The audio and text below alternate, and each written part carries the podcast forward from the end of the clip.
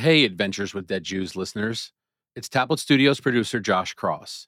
I wanted to share a new podcast we've just released called Covering Their Tracks. The show examines the French National Rail Company's complicity with the Nazis during World War II. The company, known as SNCF, transported thousands of people to concentration camps and then tried to hide that from history. Over 5 episodes, we hear the extraordinary story of a young man's escape from a moving SNCF train bound for Auschwitz and his fight to hold SNCF accountable. There are 2 episodes available now, and the remaining 3 will be released over the next few weeks. You can find Covering Their Tracks wherever you get your podcasts. And to give you a little taste, here's the first few minutes of the first episode. Have a listen.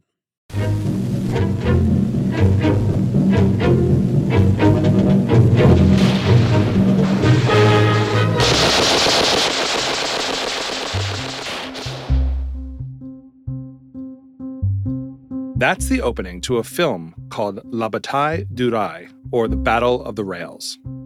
It was released just after the Nazis' concentration camps were liberated. Now imagine you're France. Your country is in tatters after occupation and collaboration. You have to figure out how you're going to step into the future. Imagine that pressure, that self-consciousness. How is the rest of the world going to look at you? How could they possibly understand what you've been through?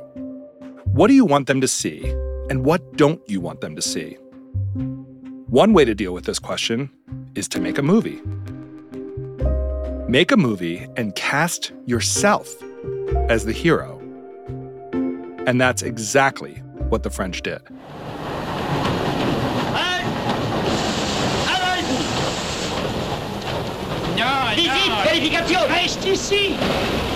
In the film, all the French railway workers are fighting the German occupation, resisting through all kinds of mechanical and bureaucratic tactics.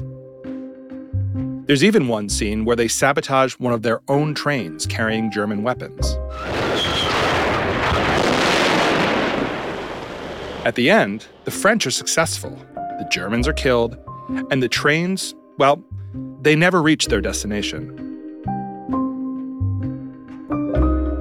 It's a patriotic story that gives France a singular, overwhelmingly positive national identity to rally behind.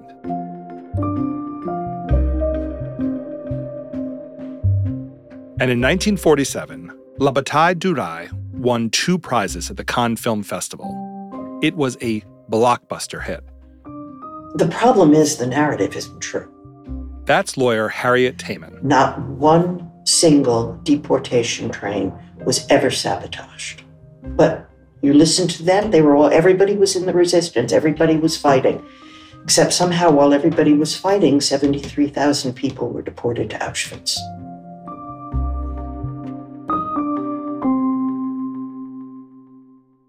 I'm Matthew Slutsky, and this is Covering Their Tracks. The extraordinary story of the SNCF's denial of its history and how storytelling can be used to confront the past and achieve justice. During World War II, France's state-run railway known as SNCF transported thousands of Jews to their deaths in Nazi prison camps. We have memories that haunt us and will haunt us to our dying day. They were paid per head per kilometer to transport people, human beings. You must try to get off the train so somebody will remember, somebody will tell the story of what happened to us. I'm announcing my administration's efforts to transform travel in America with an historic investment in high-speed rail. SNCF has never accepted moral or financial responsibility for its actions. And until it does so, it should not be permitted to get taxpayer money. 70 years is far too long to wait for a company to accept responsibility for the death and suffering it caused. Those are the voices of Holocaust survivors, newscasters, lawyers, Senator Joe Lieberman, and President Barack Obama. They're all talking about trains, and that's the story that brings us here. Today, the French National Railroad, known as SNCF, exists as a pinnacle of train travel, a Fortune 500 company. During World War II, however, the railway was complicit in the Holocaust. transporting approximately 76,000 French Jews, in addition to countless others, including American POWs, toward Nazi concentration camps around Europe. Over the next 5 episodes, you'll hear about the clash of business, law, government, corporate and moral accountability, and of a diplomatic crisis that would go to the highest levels of the US and French governments.